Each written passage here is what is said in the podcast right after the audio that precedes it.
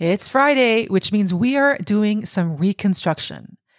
We have recently entered into a season in the Christian year that we call Lent, where we take the time to look inward and examine our lives. David's Psalm 51 is often read at Ash Wednesday services, inviting people to spend the next 40 days in a spirit of repentance. Today, I want to unpack that psalm and offer up to you a healthy way of understanding repentance and a healthy way to approach this annual religious season in our lives.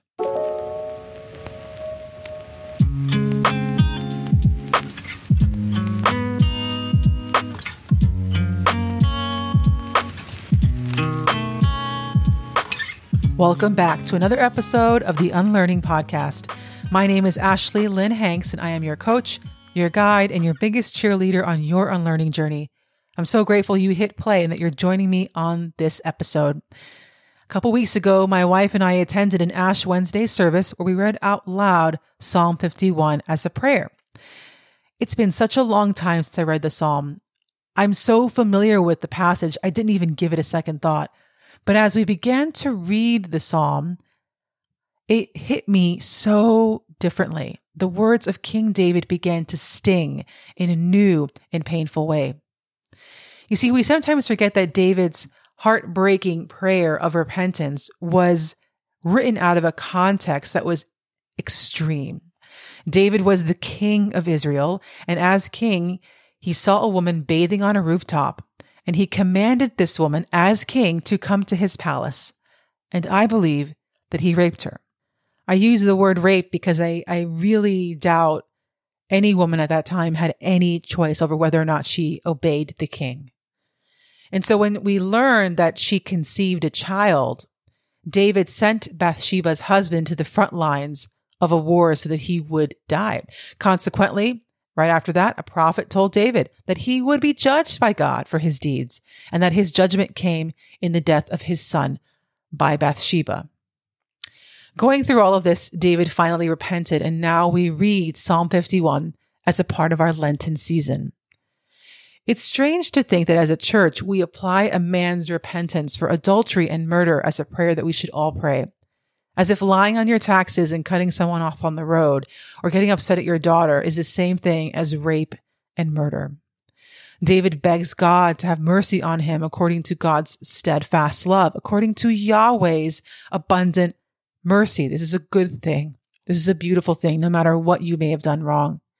David believes that God can and will blot out his transgressions. People don't say these words unless they believe it. And David asked God, believing God would do it. In verse 4, David incorrectly asserts that it is against God and God alone that he has sinned, pretending that he did not sin against Bathsheba or her husband Uriah in killing him, or against Uriah's friends and family for murdering their loved one, or even against Bathsheba in calling her to do such a thing. It's only against God that David did such a terrible thing, and that is a huge blindness on his part. This kind of thinking supports an individualistic theology that is unhelpful when living in community. Yes, you can and should aspire to be responsible for yourself, but nothing you do is independent of other people. If you abuse your children, you risk those children growing up into adults who abuse others. If you abuse alcohol, you will become less available to serve the people around you. If you commit adultery, not only do you risk breaking up a family, you risk destroying a person's sense of trust in another human being. And that is a kind of trust that is not always rebuilt. David believes that God is justified in taking his son. The child that David conceived out of rape was stillborn. David believed that this was God's judgment, but that was simply not true. Children are born stillborn all the time. It is a deeply tragic reality that I am fully aware of having a wife that is pregnant. But it is a tragedy nonetheless. God does not kill innocent people to judge those who are at fault. That would make God out to be cruel and God bearing no reflection of the Jesus of Nazareth. And so if Jesus is the exact representation of the invisible God, we know that God would never kill a child to punish their parent. David goes on to assert that he was born guilty, born as a sinner when his mother conceived him. This kind of thinking is so toxic because it supports self hatred and the idea that we are bent towards sin and destruction. Dear listener, you were not born in sin. I don't care how you were conceived. Whether your parents decided to have you, chose to have you, planned to have you, whether it was a one night stand or whether it was a rape or whether you were donor conceived, you were not conceived in sin however you came into the world. God desires integrity. Yes, this is true. Jesus, Jesus is all about integrity and honesty. And David was trying in this psalm to honestly express that he had committed a sin, but that does not make it true that his whole life and his whole existence was bent towards sin and destruction. Confession has the power to restore joy and gladness to our bones. Confession is a good thing, but you are not hell bent towards sin. You were not born in sin. You were created by your creator out of love and goodness and out of a desire to have fellowship with you. You are not born in sin. God cannot and will not ever cast you away from God's presence. In our Lord's exquisite passage on shepherding, Jesus said, I know my sheep and they know me. No one will snatch them out of my hand. And it was Paul who said, who will separate us from the love of Christ? For I am convinced that neither death, nor life, nor angels, nor rulers, nor things present, nor things to come, nor powers, nor height, nor depth, nor anything else in all creation will be able to separate us from the love of God in Christ Jesus our Lord. Friends, nothing can separate you from the love of God, not even your own sin, and not even your shortcomings.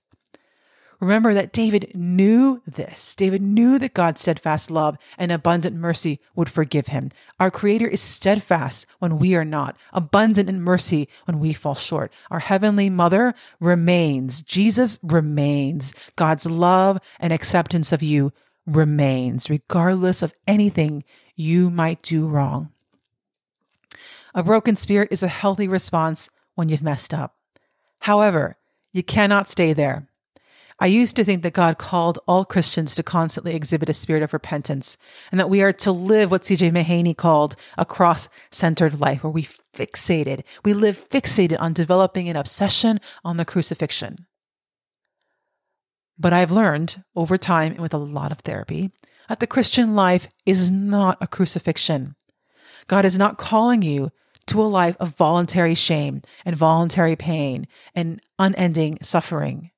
God is calling you to be free, to live a life of love and liberty. And so, whether you're practicing anything related to Lent or not, I want to invite you to examine your life, but to do so in a healthy way. Think about your closest relationships.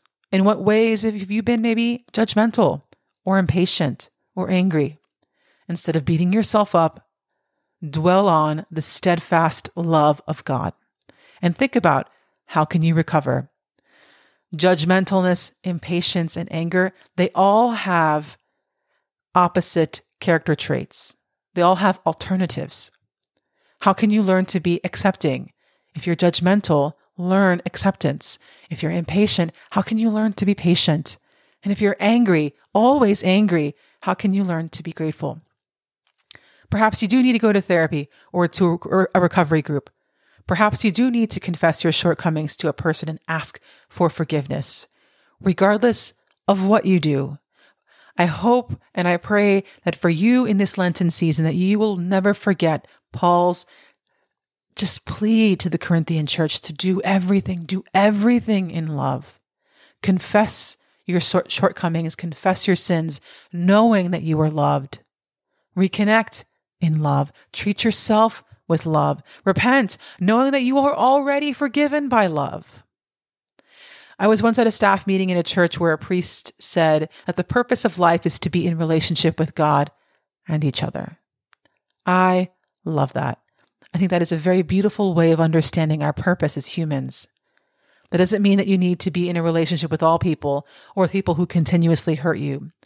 All that means is, is that God is calling you to a life of relationship with other people and to live aware of how your actions affect others and to make that awareness your priority to love others well. Dear listener, you are in the hands of Jesus, regardless of anything you may have done. Your whole life rests in God's hands. Even if you haven't gone to church in a million years and you no longer identify as a Christian, God has made you a part of the church. You are created in the image of God. When you hug to comfort other people, you are giving another person a hint of the comfort of God. And when you receive a hug, you are receiving a hint of the, just the divine comfort that God gives us.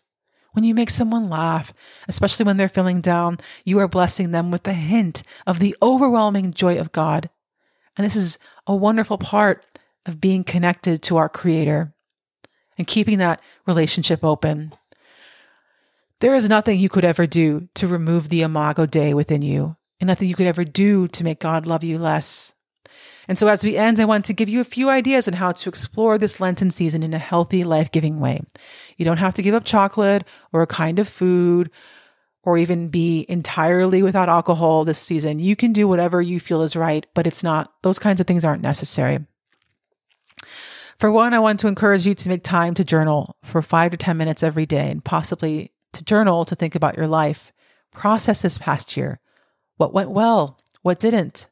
Number two, maybe find a service project that you can do once a week during the Lenten season to help you serve others, to help you get out of your own head and to embody your identity as the hands and feet of Jesus. Number three, this Lenten season, I want you to try to read Thomas Keating's Intimacy with God book. His last name is Keating, K E A T I N G, and the book is called Intimacy with God. It's a book on meditation and centering prayer this kind of stuff is really hard for me, but I think it'll be helpful for me to read and for you to read and to practice it. I think it's good for anyone who comes from the evangelical church to really experience God in the stillness and the silence. It's a new thing for us, but it is a very healthy, healthy thing to do. If you're in recovery, you can read pages 86 through 88 every single day for 40 days out of the big book. It's a beautiful couple of pages that centers us on seeking God's will every day for our lives. And then number five, maybe you want to take a photograph every day for 40 days to mark your Lenten journey. Perhaps a photo of yourself or a photo of your surroundings to help you think and process your life right now. I would love to know what you're doing this Lenten season to put yourself in a kind of self examining, introspective spirit. And I would also love to know how you hear Psalm 51. I want you to always remember that you are loved by God and that has always been true before you became a Christian, after you deconstructed, regardless of how you identify, God's love is always here for you, always there. And may that give you comfort as you go through Lent and enter into this Easter season. Until next time, my name is Ashley Lynn Hengst, and you are listening to the Unlearning Podcast.